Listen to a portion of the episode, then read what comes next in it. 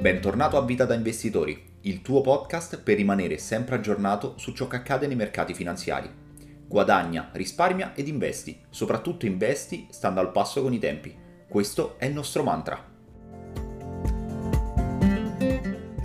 Oggi cerchiamo di fare un carosello degli avvenimenti della fine di luglio. Questo perché è stata la settimana più importante nell'ultimo mese. Tutto quello che è successo è andato più o meno esattamente in linea con le aspettative. La Fed ha messo in atto un rialzo di 75 punti base. Il dato del PIL degli Stati Uniti del secondo trimestre ha mostrato un secondo calo consecutivo. Gli utili aziendali sono andati avanti con poche sorprese di tipo sia in positivo che in negativo e infine il dato dell'inflazione ha rifiutato di mostrare alcun rallentamento. L'ultima settimana di luglio è stata la migliore per il mercato azionario statunitense in più di due anni.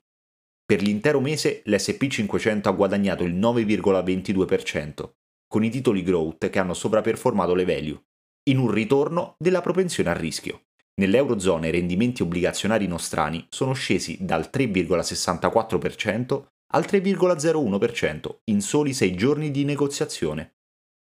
L'ansia per la coesione dell'Eurozona, dilagante quando la BCE ha annunciato che stava andando avanti con i rialzi dei tassi, sembra essersi dissolta.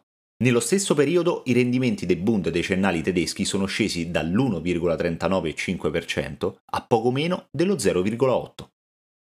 Il rialzo è principalmente guidato da un possibile abbassamento dei tassi di interesse, con l'inflazione che viene tenuta sotto controllo e che tutto ciò avvenga senza danneggiare i rendimenti aziendali che supportano la base del mercato. Le parole chiavi del discorso di Powell ci riportano ad una Fed che cercherà prove di un'inflazione in decrescita per modificare i propri target e stabilirli incontro per incontro, cercando di rallentare il ritmo degli aumenti. Powell ha evitato una guida futura in quanto la Fed non sa cosa farà l'economia, lasciando comunque aperta la possibilità di un altro aumento di 75 punti base a settembre. Circa tre quarti dell'SP500 ha riportato numeri per il secondo trimestre dimostrando che la crescita degli utili è forte, ma in calo. Su base annua gli utili dell'SP500 sono sulla buona strada per aumentare di un solido 9,4% in totale. Durante le ultime 5 recessioni l'SP500 ha toccato il minimo dopo che le stime sono state riviste a ribasso, tranne nel 1990, quando l'EPS è rimasto piatto. Ma i tagli alle stime stanno appena iniziando e anche con questi tagli modesti, l'earning per share è ancora in aumento del 7% dal picco del mercato. La forza chiave dietro il potente rally di luglio è stato il pessimismo che lo ha preceduto. Gli investitori hanno posizionati per un disastro imminente, con un sentiment quasi terribile. In tali circostanze anche una notizia negativa, meno del previsto, viene vista come una notizia positiva dal mercato ma i rally del mercato ribassista vengono ritenuti abbastanza pericolosi. Così com'è, il mercato è ora posizionato per una Fed che inverte completamente la propria rotta politica, con un'economia in discesa e un'inflazione in calo, mentre gli utili aziendali navigano indenni. Questo può essere uno scenario possibile? Beh, chiedetevelo bene. Secondo noi sì, ma questo esprime esattamente il contrario di ciò che i dati macro ci stanno ad oggi mostrando.